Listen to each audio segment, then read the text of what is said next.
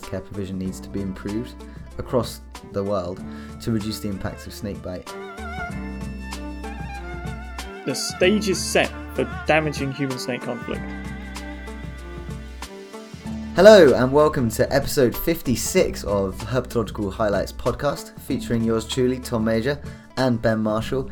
And in this 56th episode, we are doing a bit about snake bites. Don't know why I said that in such an optimistic way. It is quite a morbid topic.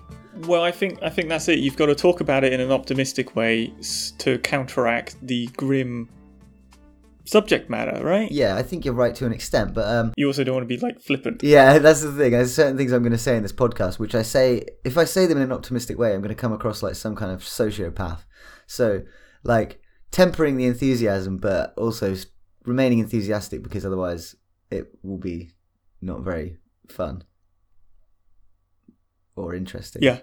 But yeah, like, you're totally right. It is a morbid subject, and um, yeah, it is something we should be taking very seriously. And thankfully, as we'll discuss, I think it is something which, as a collective, the human race is now beginning to take a little bit more seriously.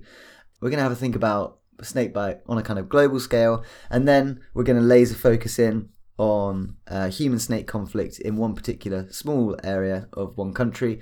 And then finally, we're going to have a new species of the bye week, as per usual. Yeah, I think the I think the sort of game plan is to stay somewhat away from the human dimension and yeah, the human dimension of snakebite, just because that's well outside of our realm of knowledge And comfort. and yeah, comfort.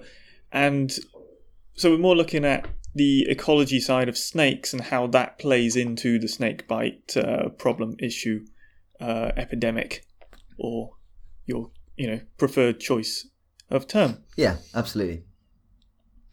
So I think with that, it's probably a good time. I think before that, you need to mention it's a oh, uh, Sami Assad's It's- suggested episode right here. yes. So the big man himself, Sami Assad. Thank you very much, mate, for being our patron. And this episode is for you. If you want to have an episode of your choosing, you can also become our patron, uh, patreon.com slash herp highlights. And uh, yeah, thanks very much, Sammy. And we hope that this episode goes some way to satisfy that burning itch that you have to learn, not a physical burning itch, I hope, but a burning itch to learn about venomous snakes and them biting. yeah, that's a very odd way of uh, phrasing the whole snakebite thing. yeah. I Yeah, think it's, it's, fine. it's not wrong. Uh, yeah, I think it's fine. Uh, so yeah, that's it. Um, Paper one. Paper one. So, paper one is by Longbottom, Shearer, Devine, Alcoba, Chappuis, Weiss, Ray, Warrell, Ray again, Castaneda, and Williams, 2018. Vulnerability to snakebite. Wait, there's you've missed some there names. is more, isn't there? Go on. I've only got that many. There's Hay and Pigott Thank you. as well. Thank you. Sorry, Hay and Pigott, nearly missed you out. Uh, vulnerability to snake bite envenoming, a global mapping of hotspots, published in The Lancet, which, Is a mysterious journal that nobody really understands. yeah, or I, And by nobody, I mean just us. yeah, so it's one that like we, I, I didn't even know about, but apparently it's like one of the most famous and long-running medical journals, and widely regarded as great. Everyone's like, wow, What do they? What do they actually like? Pen themselves as General Medical Journal. okay, Okay, so that's that's this is this is why we only see snakebite stuff in it because everything else is well too far outside of our realm. That's like in in my mind, the Lancet is literally just a journal about snakebite. Yeah, and then I recently found out it was a an interesting fish that holds secrets about the evolution of vertebrates in general because it's like a really simple chordate that looks like a little tube and lives in shallow seas. Where does it where does it keep the secrets? It keeps the secrets. Um, when it's in the shallow sea, they generally live on sandy banks. Like they'll poke half out of the sand and like eat things that pass by, and so the secrets are in the sand right underneath the tail there. the last place I'd look. Yeah, exactly. I mean, you wouldn't want to look there. Um, so yeah, we're talking about snake bites now.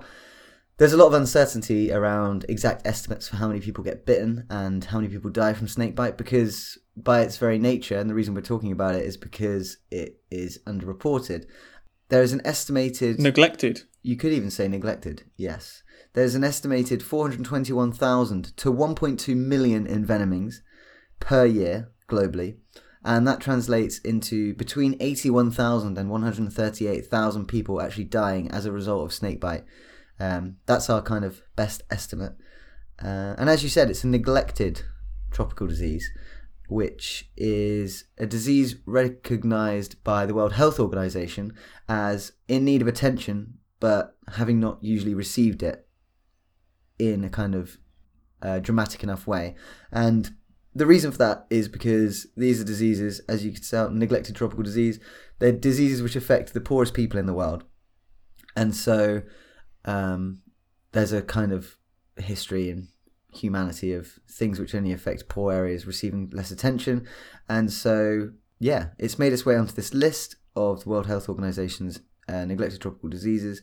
It was a neglected tropical disease, but then it was removed in 2013 so fast forward a couple of years from 2013 and 2015, there was a lot of alarm being raised by uh, medical professionals, and that was because Sanofi Pasteur, which is the company which makes antivenom, stopped making something called Fav Afrique, which is an antivenom which is very effective against the bites of Echis saw-scaled vipers. And when they mm. announced they were going to be not making that anymore, well, actually, after they stopped making it, uh, it's believed that deaths in Africa were increasing quite dramatically in places like Nigeria, where saw-scaled viper bites were being treated using Indian saw-scaled viper antivenom. Yes. Lots more people were dying. Yeah. And this resulted in um, Médecins Sans Frontières and the Global Snakebite Initiative and Health Action International, among others, doing a hell of a lot of uh, advocacy and lobbying. And eventually, back in June 2017, the World Health Organization re recognized snakebite as a category A neglected tropical disease. And um, yeah, it started again to get the attention it kind of deserves. And this paper. I'm not in. Go on. Yeah, so I'm not entirely sure what the like WHO categorization actually does for things. I suppose it might open the door for additional funding from governments and stuff, or, or health organizations in general. Like, I'm sure if it gets bumped up into a category, then it opens the door for a greater diversity of grants and funding. Yeah, yeah. So um, I think that's pretty much exactly what it does, and I think then yeah, yeah, you get it's more than just just saying saying oh we should watch out for snakebite. It does have uh, financial implications for people working in that area. I would presume. Yeah, I'm not exactly sure. Like I'm the same as you. Um, what the specifics are, but I know that like once it receives this attention, the World Health Organization like produce a load of roadmaps for objectives, goals, timeline phases, and I imagine that when you've got that framework to build on, everyone else has something they can tap into, and it just makes life a lot easier. Yeah, and probably better coordinated as well. Yeah, yeah, yeah, exactly. So I think their main goal is to reduce snakebite deaths and disability by fifty percent by twenty thirty. That's kind of like their big overarching theme which mm. which you know I like to think is a doable, attainable task, attainable task. But um, yeah, so that's kind of like a brief history of snakebite envenoming as a uh, neglected tropical disease, and so that kind of um, opens the. F- what am I going to say? What, how is that sentence going to so, end? So it, it, I, I don't even know how it started, but the point is, it sets the stage for this paper to try and identify. Okay, there's this crisis where's this crisis most severe and where do we need to be targeting efforts to essentially get the bang for your buck? Okay, these are the places that are really in need. We need something that can work in these areas. Yeah, absolutely. Absolutely. Yeah? That's the exact prioritization. That's the exact intention of this paper. And so by way of doing that, they're looking for combinations of dangerously venomous snakes and places with um, low quality local healthcare or healthcare which is difficult to access, and absence of possible therapy. So snakes which don't have antivenom, and these kind yeah they do they they split the healthcare thing up though. It's it's there's poor quality healthcare and there's low access. Yes. Yeah. Because it's no use having fantastic healthcare but people can't get to it or can't afford it. Yes, of course. And So as you say, accessibility of healthcare it is a really important factor. Um, there was a Nigerian study by Habib and Abubakar in 2011, and they found that for every hour a snakebite victim waits for medical assistance, for example, if they're traveling, uh, their chances of death go up by 1%. And um, yeah, obviously, serious medical complications other than death also increase as time passes without intervention. So, yeah, if you've been, I mean, if you've been bitten by a viper, for example, in on your hand, and you you wait a long time to go and get treatment, then um, the effects that's going to have on your your blood and your clotting systems are going to get worse Mm. over time. And depending on the snake, your base chances of survival are already, you know, that can, that can vary quite dramatically to begin with, right? Yeah, for sure. So one percent for one snake is probably, you know, could be less of a deal. One per snake for a specifically super deadly venomous one. That's not a one percent you want No, playing against you. no, absolutely not. In the paper, they they list 278 snakes which are considered to be dangerously venomous, um, and in the World Health Organization's in the World Health Organization's um, antivenoms database, there are antivenoms either monospecific or polyvalent for 159 of those 278 snake species. So there's quite a few species for which there really isn't an effective treatment, and um, yeah, I mentioned there monospecific or polyvalent. Uh, monospecific is when the antivenom is specifically made to target the venom of one species. Polyvalent is where it's kind of a catch-all. It will have different active ingredients, and it will be able to neutralize different venoms rather than just a single one. Yeah, I also wonder how many. So we've got 278 snakes in the WHO database, right? Yes, That's yeah. that is the number. How comprehensive is that in terms of venomous snakes? That's is that most venomous snakes? I mean, I'm sure it's the big, the big ones. I Um, wonder where their sort of threshold for cutoff is, because like would a I presume something like Rhabdophis subminiatus is on that list, but would these sort of mildly venomous ones that ordinary like would a hognose be on there? Uh, what is in the western hognose? Yeah, Nah, I wouldn't imagine so because you wouldn't get a serious complication. It would be a waste. I would imagine it's like I, I I'm trying to find out. I'm trying to do a little bit of finding out here as we speak, but I don't know what their sort of cutoff is or Criteria is. yeah, like Yeah. what how bad how bad does it have to be? yeah, because like the hognose example is a is a odd one because yes, okay, it's not going to do serious harm, but there is that allergic reaction aspect, which is known to cause complications and things. And so, like Rhabdophis subminiatus and Rhabdophis, what was it tigrinus, were, you know, widely available at one point before before people really understood how dangerous their venom could be. Yeah, I mean, I think there's only ever been a handful of deaths by their venom, but they they have the potential there. Yeah. I would imagine they're on it for the simple reason that there's a well documented case of a death. Um, Yes, But yeah, I don't know because this isn't the intentions of this list aren't just to show snakes which can kill you. They are also to warn you about snakes which can maim, which is obviously a big issue. Um, right. lots of people get bitten and then end up maim via venom. maim via venom. Yeah, I don't Yeah. know, um, and I can't find it on Google. Um, I'm downloading their supplementary material, but it's massive, and I suspect it's going to um, not help. It's going to have all the maps and stuff in it. Yeah. Oh, here we go. Venomous snakes and anti-venoms database. Hmm. Okay, okay, okay. Here we go, mate. So, um, there's two categories. Okay, so I've got the list here. Yeah, category one and category two, right? Yeah, Whereas one's widespread, commonly bite, deadly venom. Category two, essentially all the same, apart from less is known, and they're not as frequently implicated in uh, snake bites in general. yeah. Either because they're not in places where people are, or they're super sneaky and they don't bite anyone. Yeah, But yeah, there's not actually a list. I'm looking at a list currently for Southeast Asia. There's not a full list can see it at the same time. Huh, that's weird. Are present in Southeast Asia sub-region. No king cobra on this list. Oh no, there it is. My bad.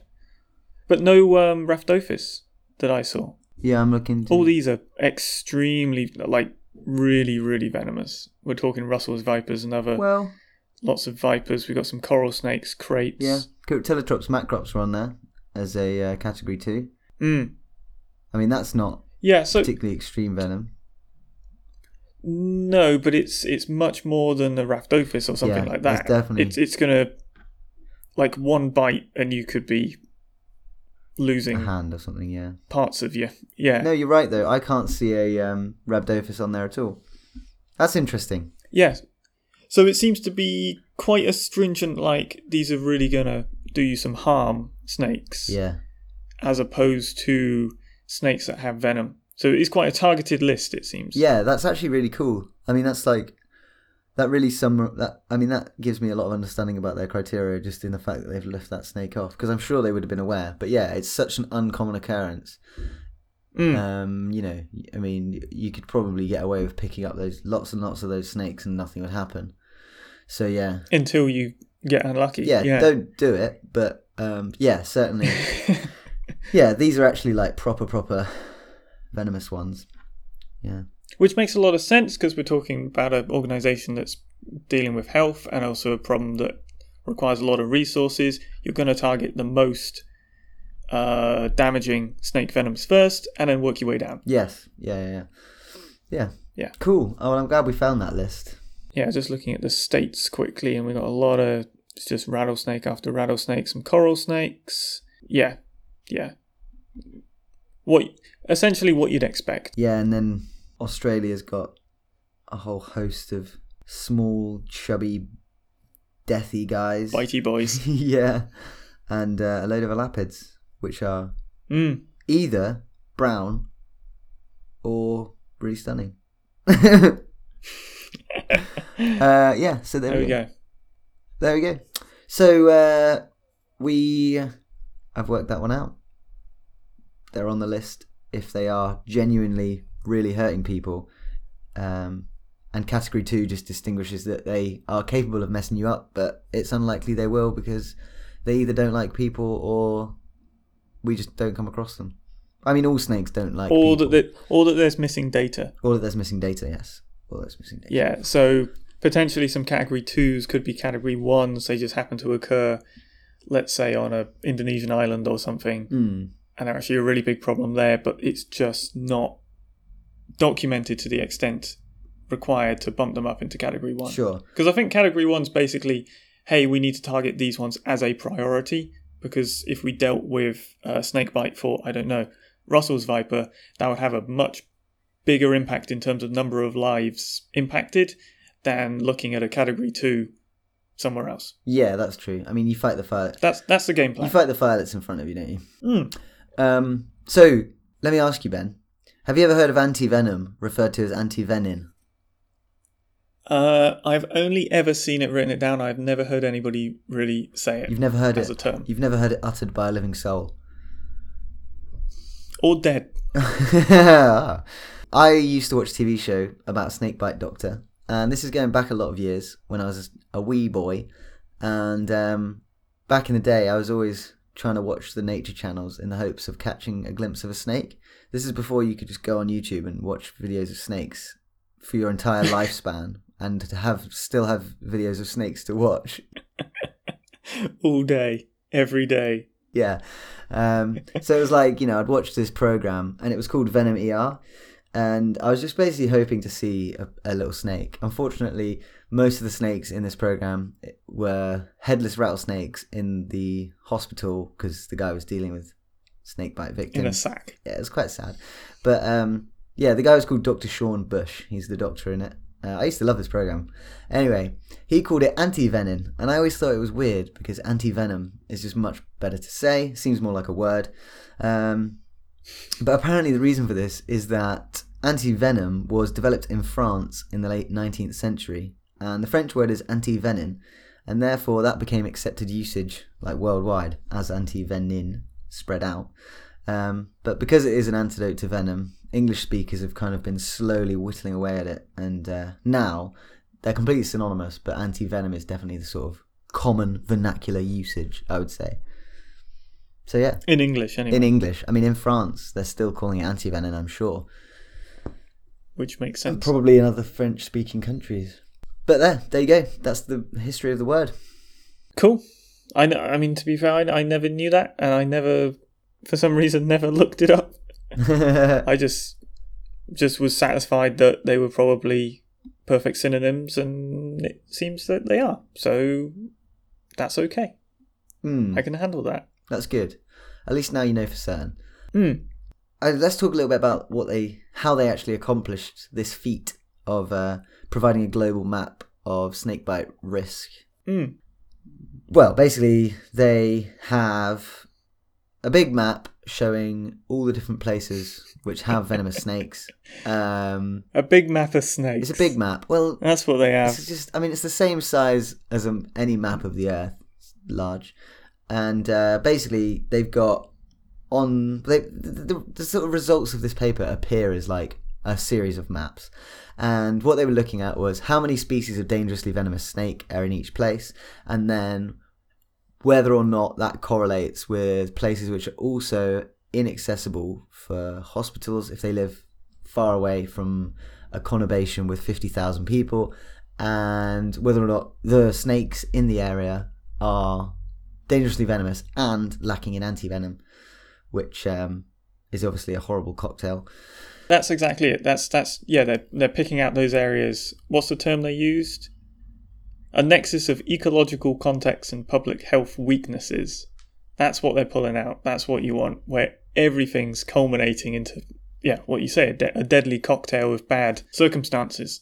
Yeah, exactly. I like that. So we're wordsmithery in this paper, using the word nexus. Um, but yeah, so there was one drawback of their methodology which I kind of noticed, and I think it's only fair to expect this. But um, when they're looking at which venomous snakes are in a place, they're only looking at the number of species. They're not looking at any kind of like snake density. And so you could have 1,000 kraits in a place and no king cobras in that same place. And it would appear worse than if you had a neighbouring square which had one krait and one cobra.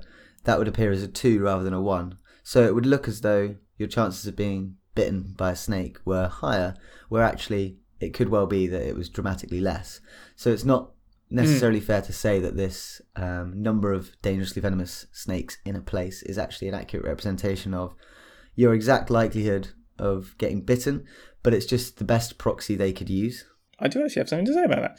Yeah, it's there have been like efforts to use like identify a species niche by sort of where where it's been spotted and then infer density or abundance of that species based on how well that niche okay this species looks like it prefers this sort of niche by uh, climate elevation whatever. And then you look at it across its whole range and sort of infill the gaps where you know the species should be because it's suitable, but you don't actually have records of, and then sort of infer abundance based on how suitable an area is. Apart from it doesn't work. There's there's been this sort of debate back and forth of people using it as a as a proxy for stuff, and then other people coming along and being like, here's some simulated data which we know was derived from like a, a fake animal range, so you know how many individuals are in each location and basically showing that they didn't match up. The models that were based on just sort of random points with locations and no abundance estimates couldn't replicate the actual abundance that those points were drawn from. So, I mean, I, it is still a debate whether it can be done, and some methods certainly get closer to the truth than others. Um, it is just a big leap to go from these sort of grand, large scale you know, sort of regional or national scale uh, climate, weather, elevation data to something that basically tells you how many snakes are on the ground. I mean, you know, snakes are loaded ground, they're using loads of different microhabitats. That can have a bigger impact than just climatic suitability. I mean, think about green pits as a nice example.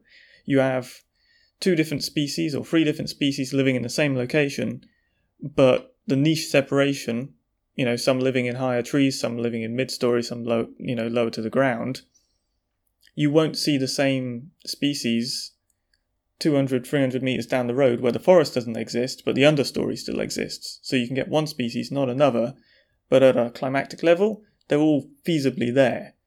So there's no, there is this disconnect between abundance and broad scale suitability. So it is difficult to do without having actual on the ground, okay, let's work out how many snakes are in this specific location. So basically, they couldn't have done any better than what they did with just numbers of species. Not, not easily. Certainly not with the data that exists. I mean, to be honest, their range maps being based on uh, sort of expert opinion and then five or so occurrence records is pretty um, you know five five locations some i mean depending on the snake that could be okay fine it's a snake that ranges maybe 10 15 square kilometers or something one of these tiny endemics on a tiny island but then sort of five occurrence records for i don't know something that's sort of relatively widespread like uh, malayan pit viper or something like that not crazy widespread not like continent wide but you know, a few nations, that's going to be a pretty mediocre range map, I would presume. Absolutely, the, the analysis is there. What we're lacking is the actual on ground data for snakes, especially snakes in tropical areas. Because it's you know, like we were talking about before, detectability is a massive issue. But you look at studies that uh, the the best one I can think of off the top of my head is this sea lion uh, study showing movement pathways of sea lions. I think it's a Wilson paper, I think. I'll, I'll track it down. But basically, they are inferring, uh, quite on a small scale, uh, sea lion ranges, but they're incorporating like water depth, water, the slope under the water, things like that, or the climatic stuff over the top. You know, you can just layer and layer all these sort of potential covariates up as long as they're available. And as long as you've got enough data on where these animals are or occur to actually make use of them. Okay, the flip side is you can run a model with anything. Um, again, a best example I can think of is that is basically this paper that went, okay, we think people are basically producing spurious range maps because they're not playing, paying close enough attention to the selection of covariates. So, okay, you can throw temperature in there, you can throw rainfall, you can throw seasonal variation, you can throw as many, you know, variables as you want. But the model's only as good as what you're giving it. And their way of testing that was they basically uh, made fake climatic variables out of paintings, old like Renaissance paintings.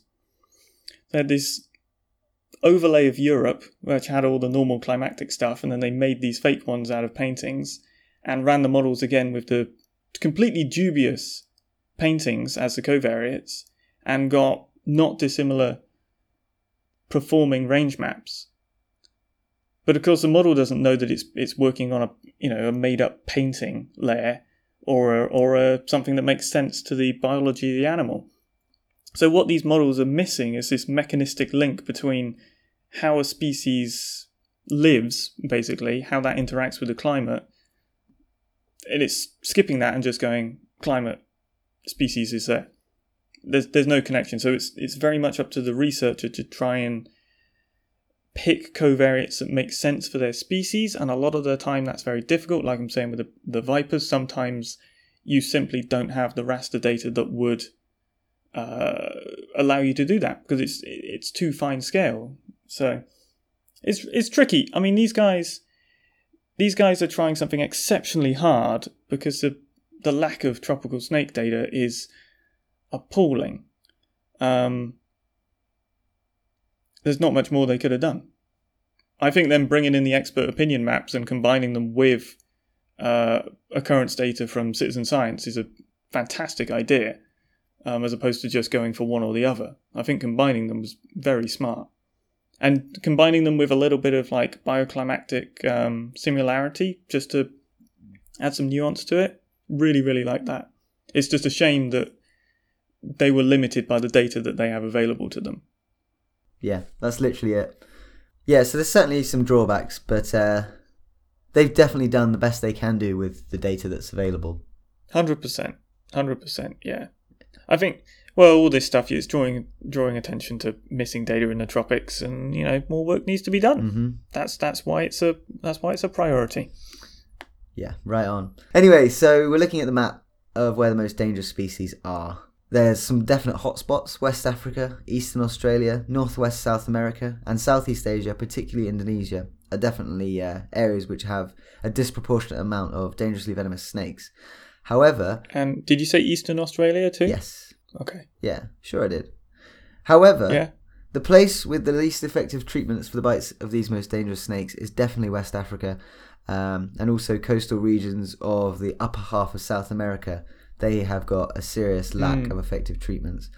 Um, and actually, despite having loads of dangerous species, Southeast Asia is pretty well covered by antivenom, except for Borneo. And Australia as well. yeah, We've got something like maybe 13, 12, like between 10 and 13 species, judging by the map. And yet, when you look at the map, that's okay, number of snake species with no effective therapy, Australia looks like it's a okay. and I'm, I mean that is that, and the fact that all American venomous snakes have antivenoms really just speaks to the whole. Bar maybe one, Oh right, okay, okay, yeah. which I guess is possibly one of the coral snakes. That would be my guess. Yeah, I don't know. yeah. I feel like rattlesnakes they would have covered, but I'm not sure. But that really that disparity between venomous snakes and there being or not being effective antivenoms available. Australia, um, a sort of what you what we would have called in geography an MEDC, more economically developed country, they've got antivenoms for everything. Whereas over the pond in you only have to go to really poor places like the coastal regions of South America and West Africa, and the situation is completely different. And that really does speak volumes to the whole ethos behind the World Health Organization making this a neglected tropical disease. It's just it's worse for poor people, and that's why that's why all this that's why we're talking about this. And so yeah, Borneo is an interesting case, and I think you mentioned to me the reason why it might be that Borneo is actually missing a few antivenoms. Yeah. Yeah, I mean, I suspect uh, mainly because the rest of Southeast Asia isn't as bad. You've got sort of a sort of not too great spot with Myanmar, and then the other side of Thailand, Laos, Cambodia, and Indonesia, you've got another sort of bad spot with limited uh, or, or a higher number of species without effective therapies. And I was wondering whether that's maybe a couple of endemic or semi endemic kraits or something along those lines something that's diversified relatively well, have very potent venoms anyway, and perhaps, well, yeah, it, island nation. You know, that's what I was thinking. Was just Borneo has some endemics which haven't had effective therapies developed for them, partly because they are endemics. I wonder whether other sort of antivenoms would work on them, so maybe they don't have specific uh, treatments, but whether there's some sort of scope for a polyvalent one there, I don't know. Hmm. My money would be on the endemism Yeah. causing issues. Yeah, yeah, yeah.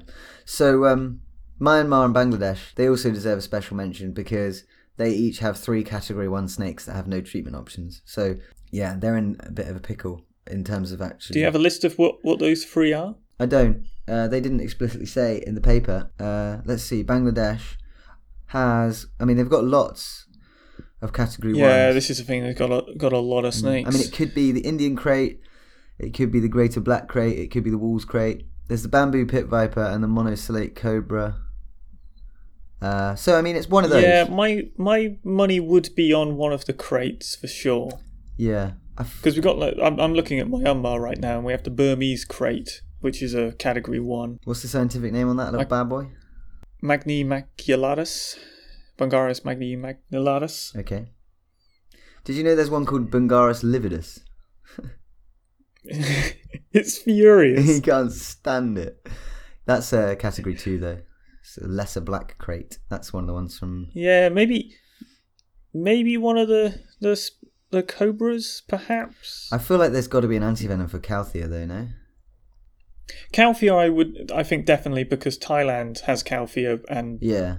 there's But that doesn't necessarily mean that that treatment's available in Myanmar. True. I don't know whether they, they did it as like, okay, this species not counted because it's got treatment, or this species is only not counted if it's in a particular region which also has that treatment available. Hmm. Yeah, I don't know.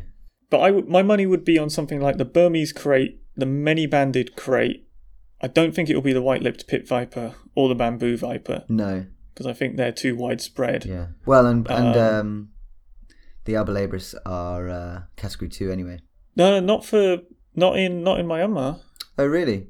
Oh, really? In Bangladesh? It says it says Albolabris is category one. Oh, in Bangladesh they're category two. Okay, so it's unique. That's interesting. So it's country specific categories too. Yeah. Okay. Right on. Hmm. Ooh, so many layers of complexity to discover. Yeah. Or there's just a mistake in one of the pages. Maybe. Um, Siamese Russell's Viper, I also doubt is the one without treatment Yeah. because it's such a big uh, problem. I mean, that's one of the big five, isn't it? Russell's Vipers. I don't know if the Siamese one specifically is, but I understood as Russell's Vipers in general was uh, uh, counted as one of the big, big targets. So my other money would be on the Mandalay spitting cobra. Okay. That doesn't occur in Bangladesh. But um, Hmm. Interesting. So maybe that's maybe there's one of the kraits in Bangladesh that isn't in Myanmar's the other one for Bangladesh. yeah. So yeah, there's um, there are some some countries which have a disproportionate amount of snakes which have uh, no treatment options. Um, so one other thing they looked at was travel time. So distance to a travel centre, to an urban centre where they would likely find a good hospital. They being victims of snakebite. Um, Sudan, Algeria, Indonesia, Papua New Guinea, Colombia, and Peru.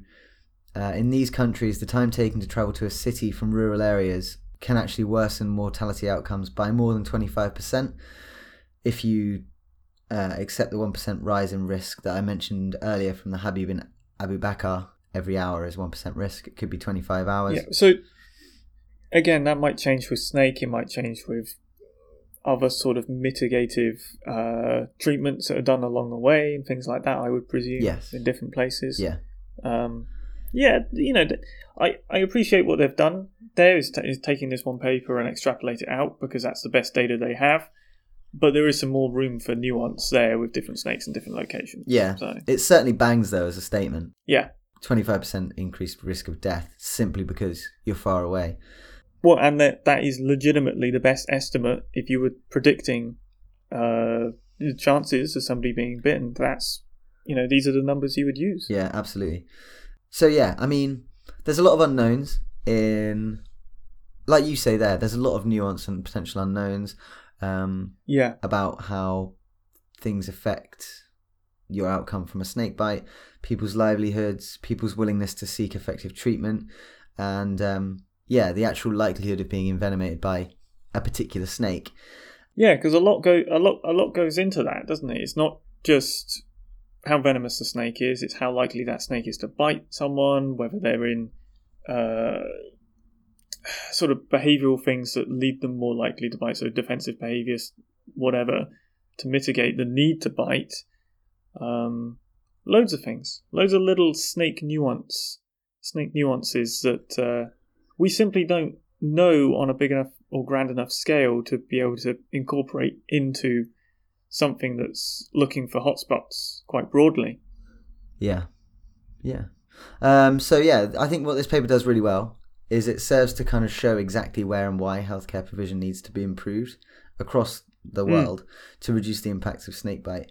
And um, yeah, it does also highlight the areas in which more research needs to be done to discover the burden snakebite is having, rather than just using estimates scaled up from reporting figures that we do have. Because as we mentioned earlier on, reporting figures for snakebite are quite weak.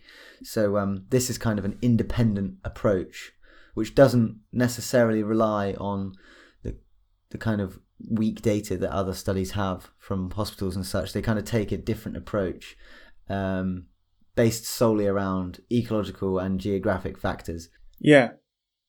And it's got a pretty just straight to the point. These are the areas that need to be prioritized. Yeah, These are the areas most vulnerable. And I think it makes a very convincing point.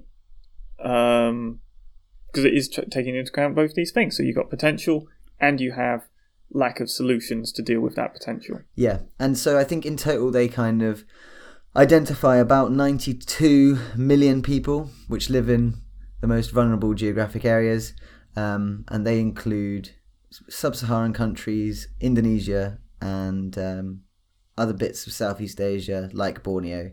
So those are kind of like the main. That's the main headline finding, isn't it? That those are the places that need to be targeted first.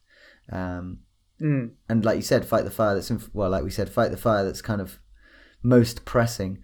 Um, so yeah, I think hopefully that gives people a little bit of an idea about why snakebite is so important. Perhaps you know, I think it's very easy not to realize because um, these aren't necessarily issues which affect uh, people whose voices are widely heard.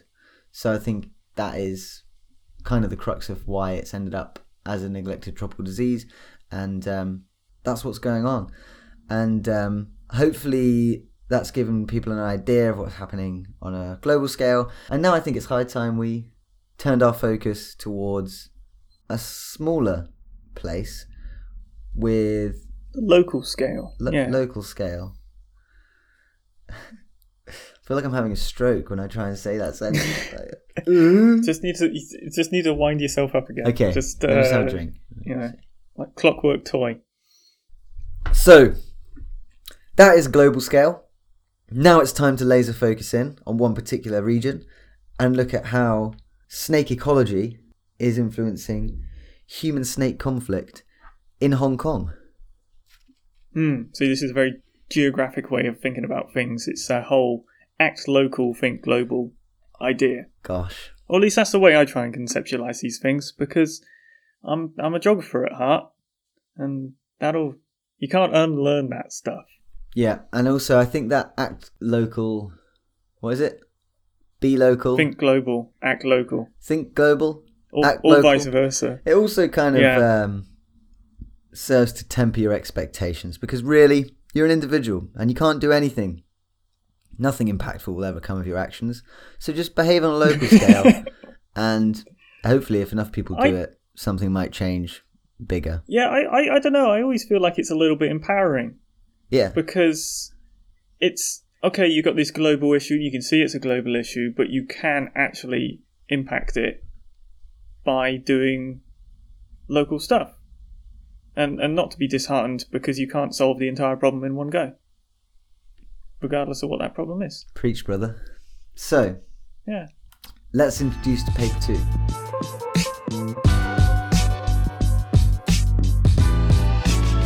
Yeah, so we have Yue, Bonebrake, and Gibson. It's a 2019 paper published in Herpetological Conservation and Biology Human Snake Conflict Patterns in a Dense Urban Forest Mosaic Landscape. As you said, okay, we're going smaller scale, we're just looking at, where is it, Hong Kong this time. And the reason we're focusing on, on human snake conflict, human snake conflict is the setup, the stage that produces these snake bites. If there was no human snake conflict, snake bite, it wouldn't be a thing, right? These two different terms are pretty much massively overlapping, if not entirely overlapping. Yeah, Um, I suppose you could get snake bite in like a captive environment that would be less human snake conflict and more just person got bit by captive snake, but that's not really what we're talking about. mm, yeah, So I, I would say these are unbelievably linked. inextricably. Yeah. Yeah. Uh, so yeah, a human snake conflict is any encounter between a human and a snake, which, between a human and a snake, which ends with one or both being stressed, injured, relocated, or dying. I don't think many humans end up being relocated after an encounter with a snake. you know, it's pretty much a one way, one way traffic on the relocation one. But yeah, that's that's what we're talking about here. Yeah. That's just not something people would do for snakes. I suppose maybe you could sort of be like, you're walking along a path and you see a snake. And you're like, I can't get round this snake. It's too big. It's in the path. Oh, what am I going to do? I better relocate myself. Yeah, but I would say it's like a, it's a temporary relocation. You're not going to up sticks and move your entire life to the to a neighbouring town. That's true, but some snake relocations are only temporarily temporary as well. True. True. They're just less um, voluntary. Mm, yeah. But this, obviously, we're in Hong Kong. Um, Hong Kong is a relevant place for a study like this to occur because Asia is the continent in which most urban development and infrastructure increase is occurring. And this paper kind of examines how land use types, season, and weather variables affect the likelihood of human snake conflict occurring. There's only been one previous study examining human snake conflict in an ecological context. It was about rattlesnakes. Um, I did read it.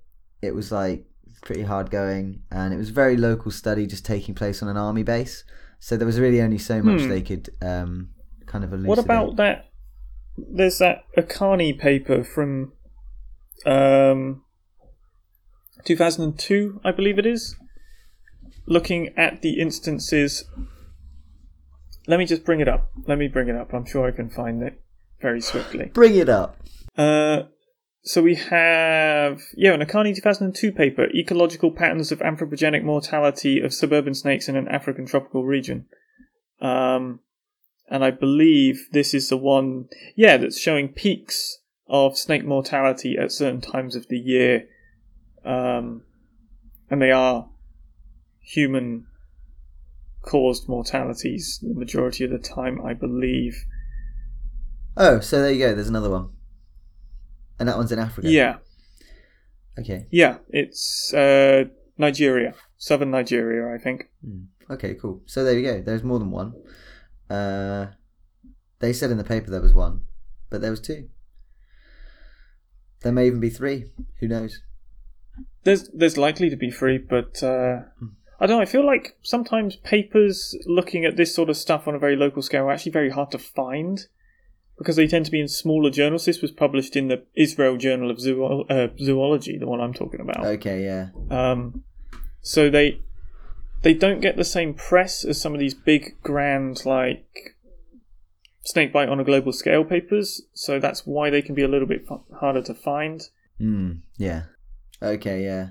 Hong Kong, the perfect place to study this because it contains a very wide variety of habitats. There's a nice mosaic. It's not all just one thing. Hong Kong, pre World War II. Cast your mind back, Ben. It's foresty. It's beautiful. Wow. I can see it now. The whole Wow. island is lush with trees. What happened? Cleared extensively during World War II. I'm not sure why. I tried to find out. I did some googling. I couldn't work it out. Maybe they were fortifying the island. It was an Allied base. It was defending from incursion from other Asian nations. I'm not sure why there ended up being no trees. Maybe they needed the timber for stuff. I don't know. But anyway, the total land area of 1,100 kilometres squared. It now consists of a mixture of dense urban areas, small villages, farmlands, wetlands, secondary forests, and successional habitats, and also shrublands and grasses that are now 20 to 30 years post clearance. So you've kind of got a wide variety of environments, some of which probably weren't around before, but I'm sure species can come in and make themselves at home.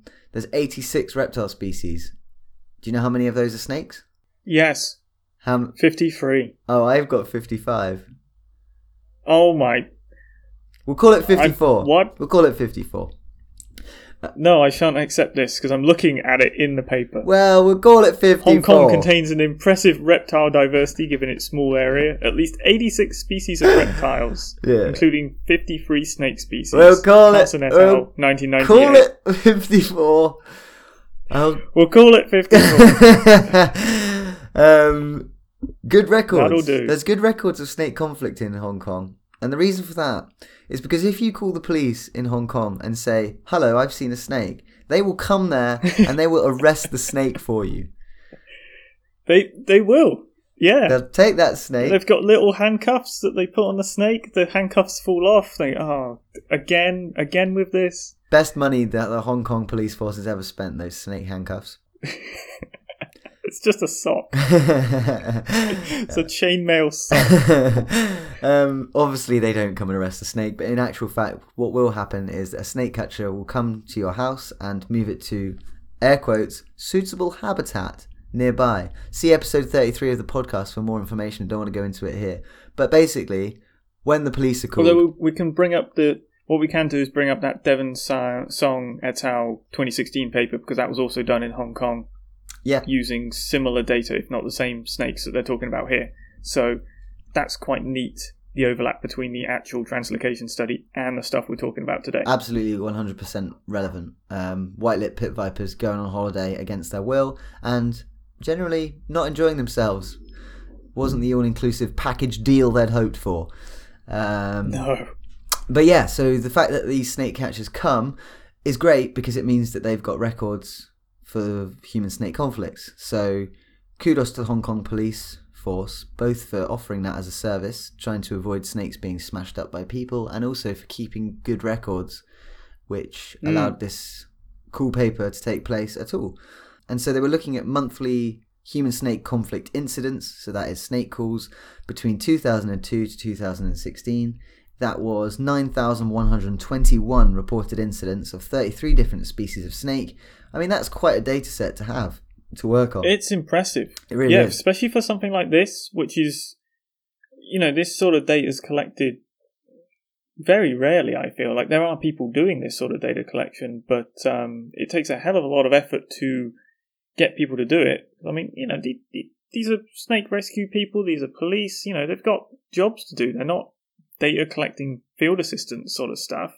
They got other other work. So then to add this on top, it's impressive that it's worked so effectively yeah, and yeah, I'm I'm certainly impressed. yeah.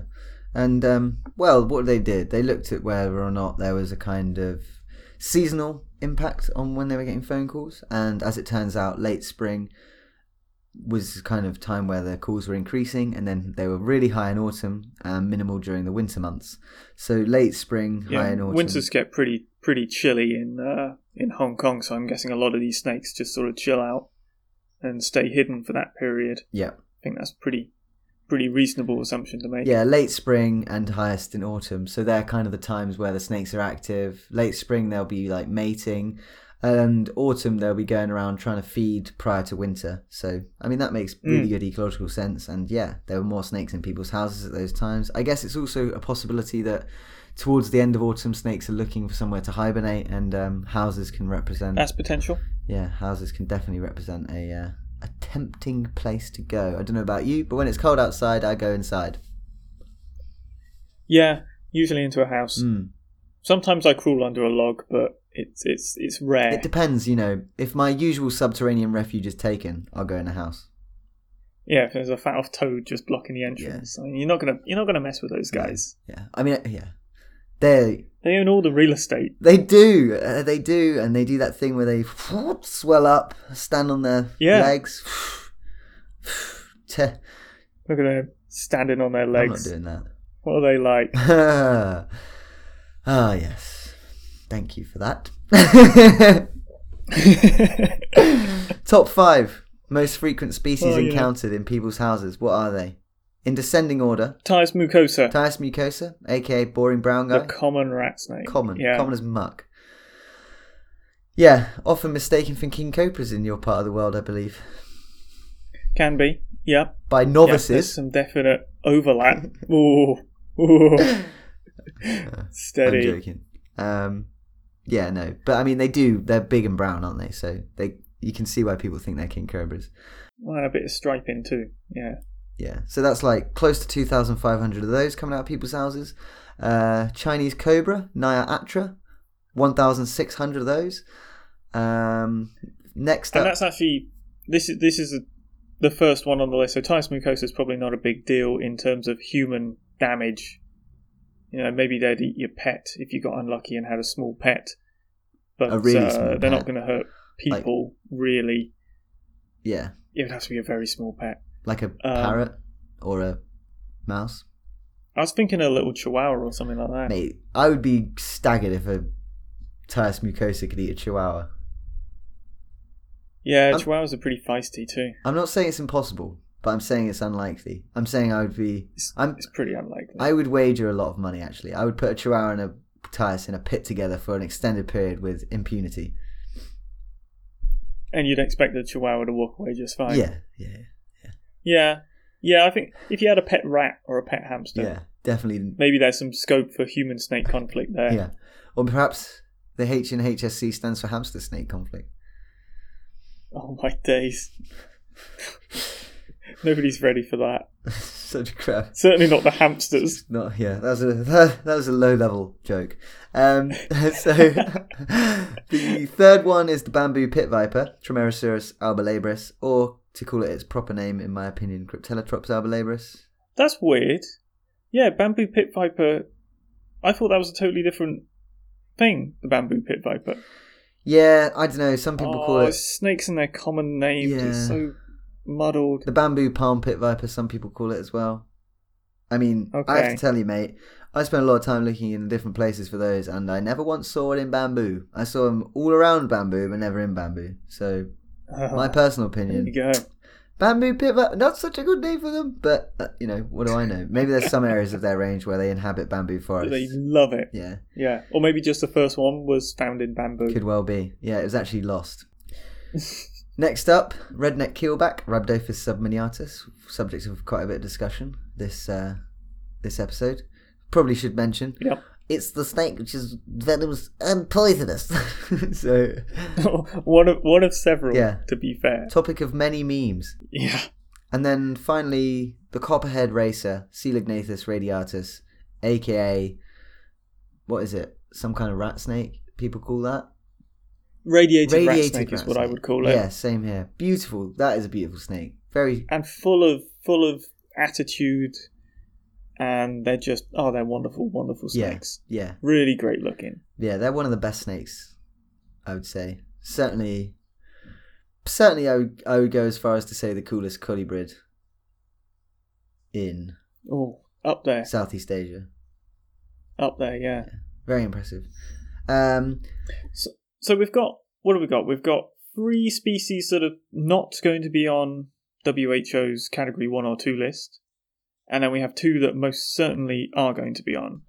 And as a percentage, both the cobra and the viper, it's around thirty percent, thirty-one percent of these human-snake conflict incidents. So I mean that's a lot of incidents where someone could potentially be envenomated by something that's going to cause pretty nasty harm. mm, yeah, yeah. So the, st- the stage is set for damaging human snake conflict. Indeed, it is. Um, the other thing which is quite obvious was that it seems to be that rodent eaters are the ones most commonly found around people. Um, the Mm. same is true in India, where Burmese pythons, cobras, and rat snakes abound. And actually, Burmese pythons, I think, were number six on this list. So, um, Yeah, yeah.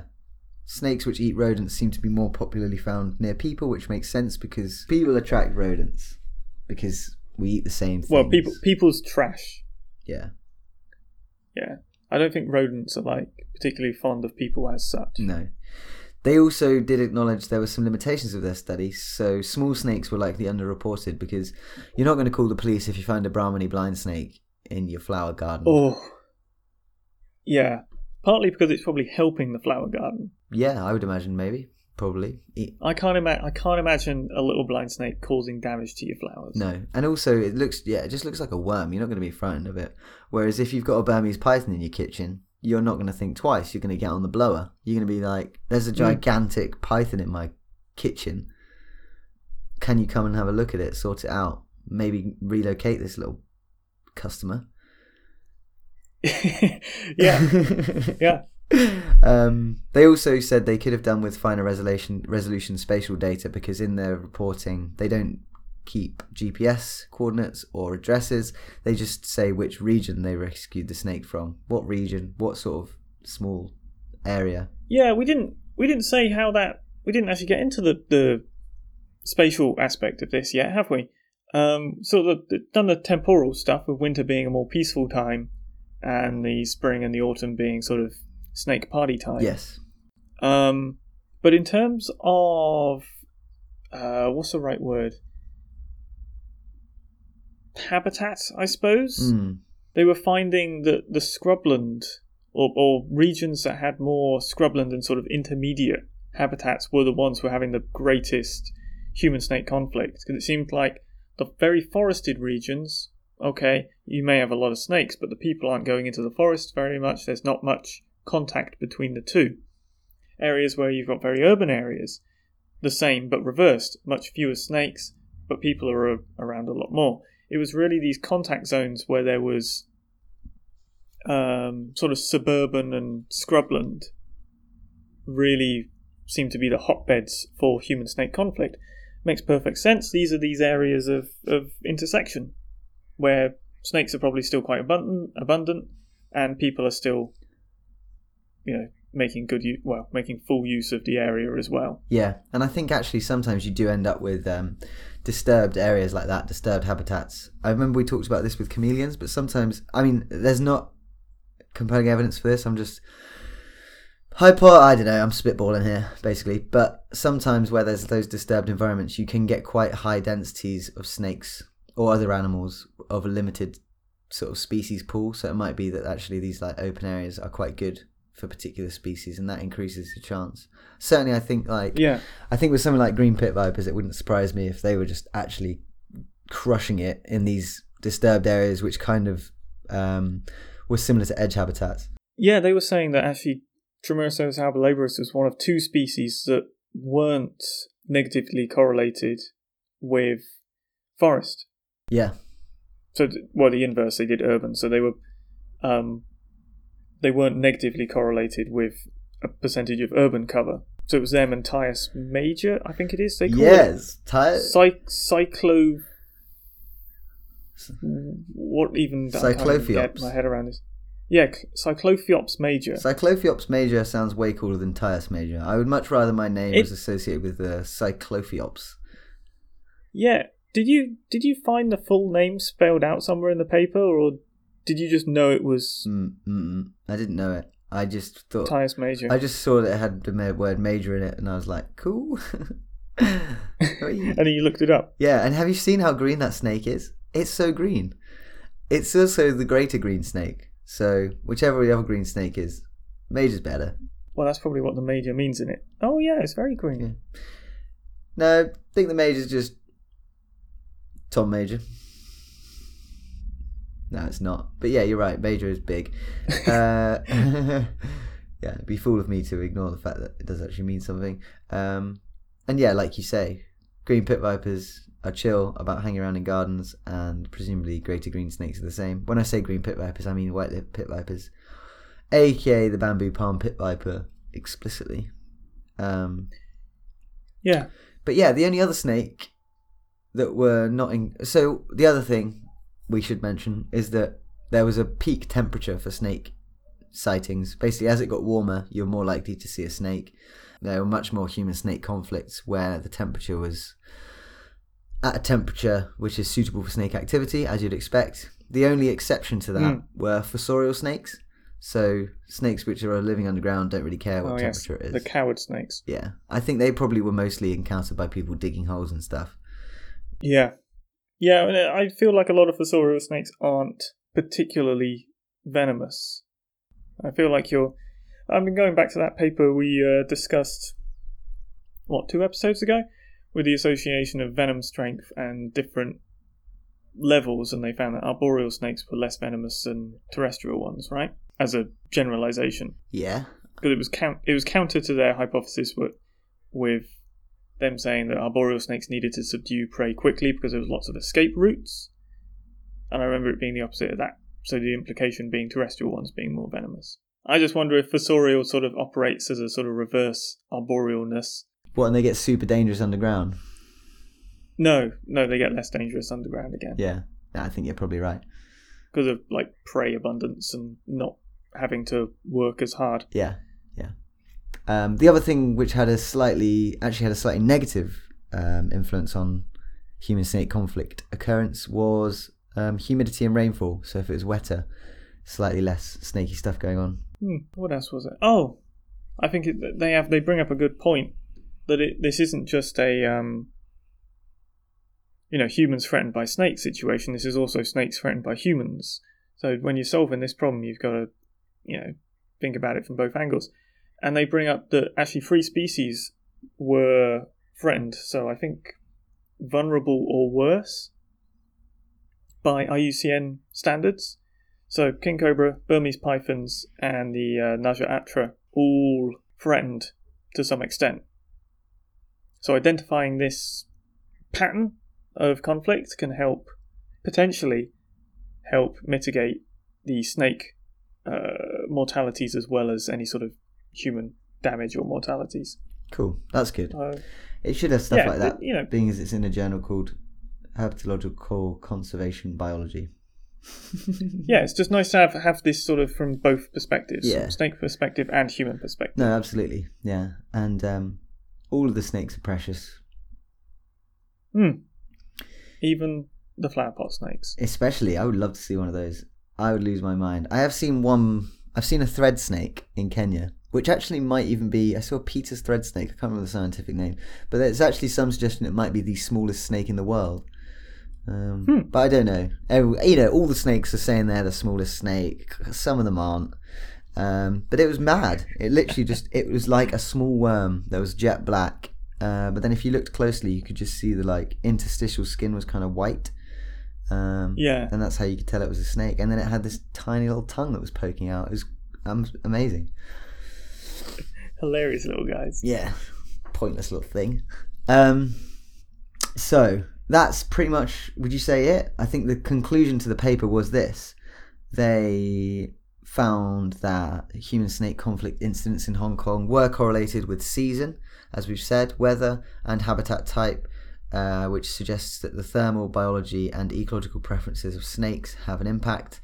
And like you said, disturbed or successional habitats like the shrubland, where there was forest and it's been allowed to regrow a bit, contained the most human snake conflict instances.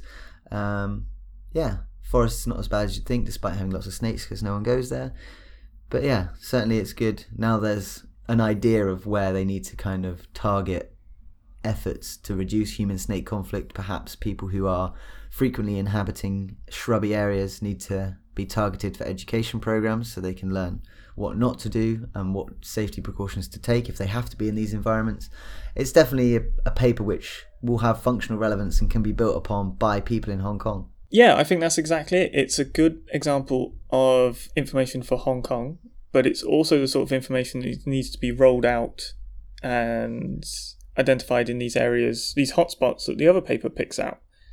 So you can see how, okay, you've got a broad scale paper, an example of a small scale paper, and how those two could fit together because you have identified covariates here on a potentially on a species specific level, on a local level.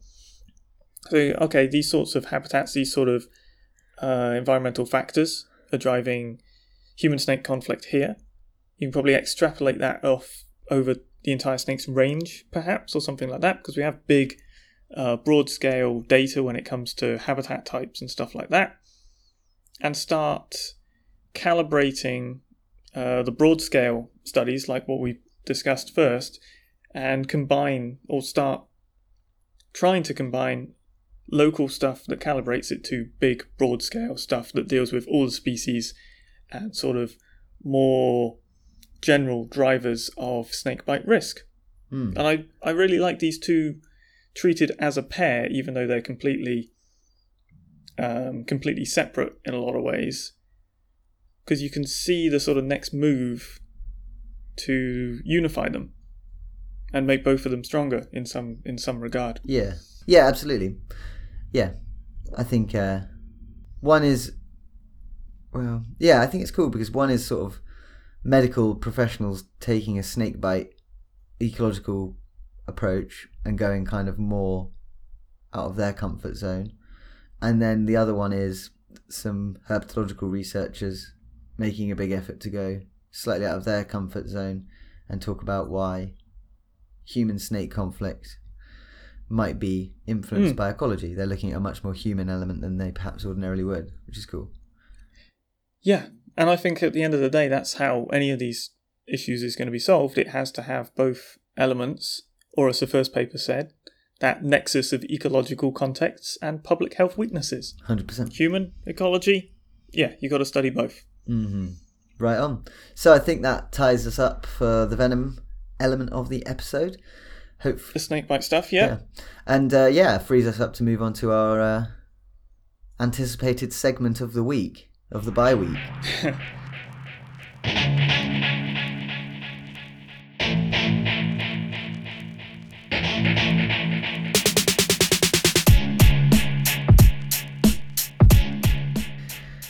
So this paper is by Branch, Bayliss, Bittencourt Silver, Conradie, Engelbrecht Loader, Menegon, Nanvonamuquitxo, and Tolley 2019, a new species of tree snake from Sky Island forests in northern Mozambique, with notes on other members of the Sadaboa werneri group. So, cool sounding paper. In Some, Zootaxa. in Zootaxa, yes. Cool, cool sounding paper with some heavy hitting authors. Um, yeah, we're traveling to Mozambique. right next to Madagascar, over the sea. Yeah, so okay, so it borders South Africa and Tanzania, takes up that Hmm. southeasterly portion. That coastal bit, right? Yeah, nice. Um, yeah, so uh, provinces in northern Mozambique have been quite understudied in recent decades because there was a 15 year civil war that ended in 1992. Um, that was like savage and bloody, and so that is not a conducive environment to studying biodiversity. So, by and large, Mozambican biodiversity is somewhat understudied, but Mozambique is actually home to a number of isolated, what they call montane Inselbergs, what we call sky islands, uh, which we've talked about numerous times on the podcast.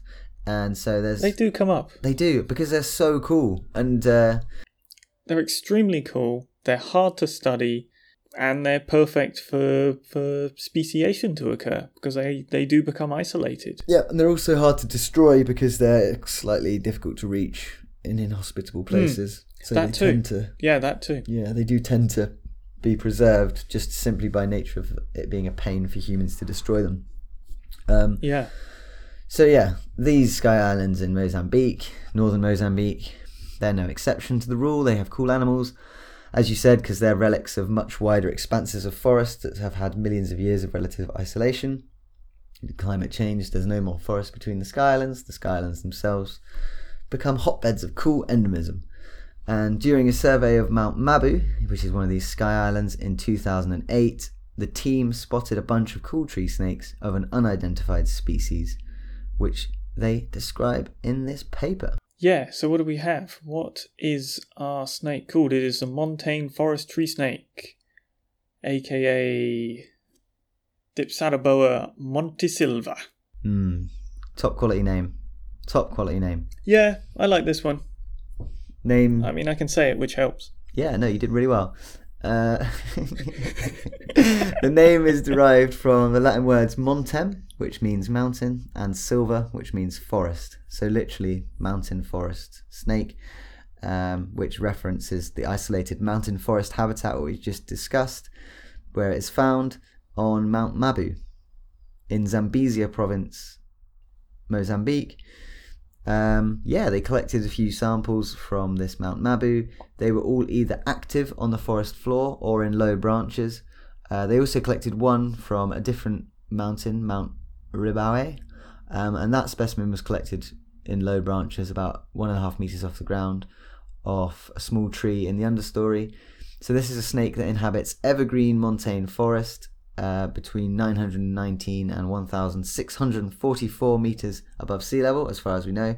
That's pretty high up there, isn't it? It is. That's pretty impressive. Yeah. And that is proper montane. And the ones they found were kind of mooching around near the floor or in low branches, but they say that that might not represent their actual ecology because, I mean, you know, something like a Boiga cyanea, the green cat snakes where you are, you only ever see them when they're crossing the road or bowling around on the floor, but you know. Right, precisely when they're within human reaching distance. Exactly. And they're so well camouflaged when they're up high. There's just no way. Yeah. So Very tough. Yeah, and I mean the counter shading on these snakes, the orange underneath and the red on top, um, they could well be in the high, high elevations. Um, sorry, high in the branches. Um, yeah, so I've just kind of alluded there, a bit of a spoiler about what they look like. They're pretty damn striking, really, aren't they? They're yeah, for for what you could describe as a brown snake, they're very good looking.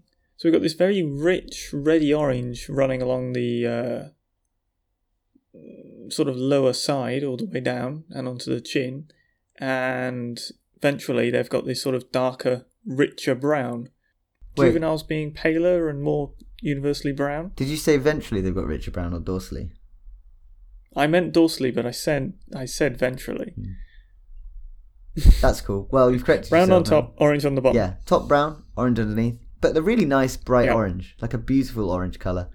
Um, and it's just the ventral scales which are orange. It doesn't really extend anywhere up, and then they've also got a kind of orange bottom half of their face. Hmm. And the juvenile, there's a juvenile female in one of the photos, and she's actually brown.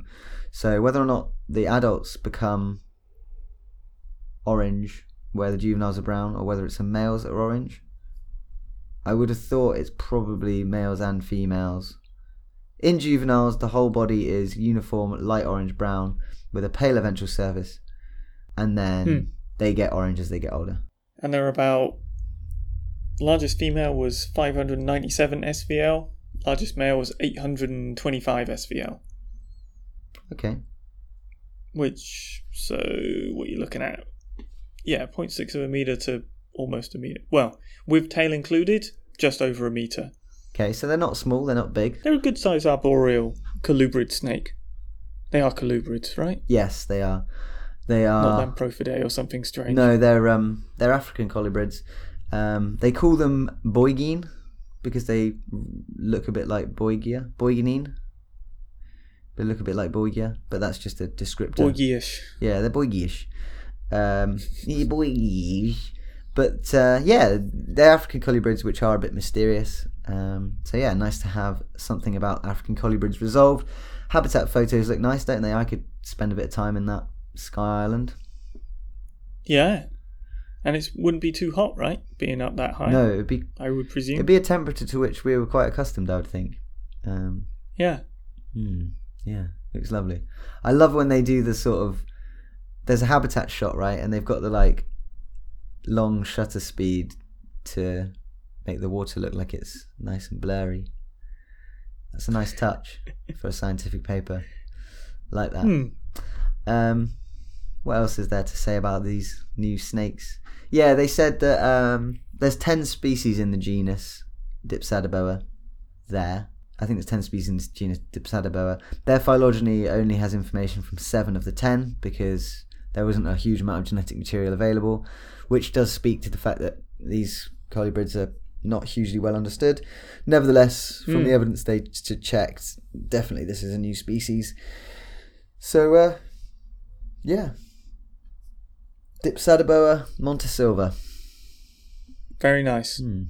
Very, very nice. Yeah, inhabiting closed canopy evergreen montane forest with small gaps caused by tree falls and stream gullies. Yeah.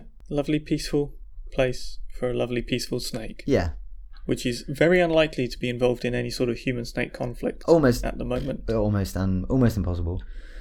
Um, yeah, cool. Well, that's it. That's it, I reckon. Any other business? Not that I can think of. No, I don't have anything much to say. Um, yeah, I'm going to put a link to a conversation article about antivenoms in Africa costing people's lives when the uh, wrong antivenom is being administered for Echis saw scale vipers. So I'll put that in the show notes. Um, yeah, but aside from that, wow. Okay. So um, we were talking about auto hemorrhagic behavior. Oh yeah, yeah. There's bleeding, bleeding lizards, bleeding snakes from the Yeah. eyes and stuff as a defensive mechanism to discourage being eaten. Yeah. So wow. So according, yeah, apparently we had an email off Yannick, and um, yeah, apparently auto hemorrhagic behavior. So snakes squirting blood from their faces has been recorded in Natrix, Natrix, or like species in Natrix, so some kind of grass snakes, and apparently in Aesculapian snakes at least once. Ooh, Thanatosis and autohemorrhaging in the Aesculapian snake. Wow, okay, well, I need to read that paper. That's exciting. Wow. Okay. neat. That's, yeah, completely passed me by. Amazing. Um, But you've not had any of your Aesculapians squirt blood at you. no, never. No. Nothing. No blood. I've seen no blood. Except for ones that have been run That's over. probably a good thing. Yeah, well, I've seen a couple that have Oh. had injuries and they've had blood, but um, yeah, Not coming out their eyes. no, and certainly not. Yeah, definitely not deliberate. Um, Death feigning. Thanatosis is death feigning. So this paper is about them feigning death and reflex bleeding. I've never seen either of these things. Hmm. Well, that's probably a good thing. You're probably not stressing them out enough to to you know go for such drastic measures.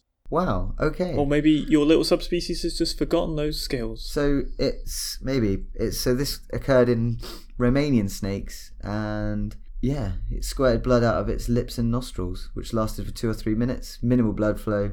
The animal seemed fine, and then after that, it went limp and feigned death. And then once it was left alone, it started to go again. And then when they picked it up again, it death feigned again. Okay. Wow. Hmm. Wow. Thank you very much for sharing that with me, Yannick. That's fascinating. Yeah, neat. Yeah, I've definitely never seen. No, I've definitely never seen any blood on the face of a snake, or they've never. No, none of them have ever feigned death either. Because I've only ever had one Wow, that's, snake. wh- that's what you reckon. You What- scooped up one from the road. It was actually feigning death. It's gone now. Jokes on it, because I put it in the freezer. Oh no. that one hundred percent would not happen. So, um, yeah, wow. Uh, I've actually only ever had one snake feign death on me. I think I've talked about it on the podcast before, but that was a radiated rat snake. Radiatus. Yeah, yeah. as you mentioned earlier. Crazy feeling. Really does. You really drop your guard. And I was just like, oh no, it's dead. And then it was gone. But it wasn't quite gone. But it would have been gone. You can really see how it works. Mm. Yeah. Yeah, just prompting that little bit of bit of doubt. Hmm. Yeah, cool. Yeah, so thanks for getting in touch with us about that, Yannick. And uh, yeah, that was a Patreon episode with Sammy Assad. Hope you enjoyed it, Sammy. Um, we will be back next time. I no, I think that's pretty much it. Oh, I can, I can I can mention that I'll be at the venomous snakes as flagship species symposium again. Um, but other than that, that's that's all I really got. yeah, go and say hi to Ben and tell him how great his podcast is if you see him at the uh, symposium. uh, I also, you know, we've been saying at the end of some of these episodes, if you like us, leave us a review. I hear it on loads of podcasts. Well, I checked the US version of Apple's uh, podcast, and quite a lot of people have left us reviews. So thank you very much indeed. Yeah, big thank you for that. Even even with my disparaging comments. what disparaging comments? Well, I don't know what help it actually does, but the, the Oh. reviews themselves are really nice, and I'm grateful for those. Yeah, they were so. Yeah, they warmed our they warmed our hearts when we read them through. yeah, Uh, so yeah. oh, really nice. Um, cool. So, if you uh, want to get in touch with us, you can herphighlights at gmail.com or you can get us on Facebook or Twitter. Um, yeah, I think all that remains to be said is thanks for listening. Yeah, thank you for listening.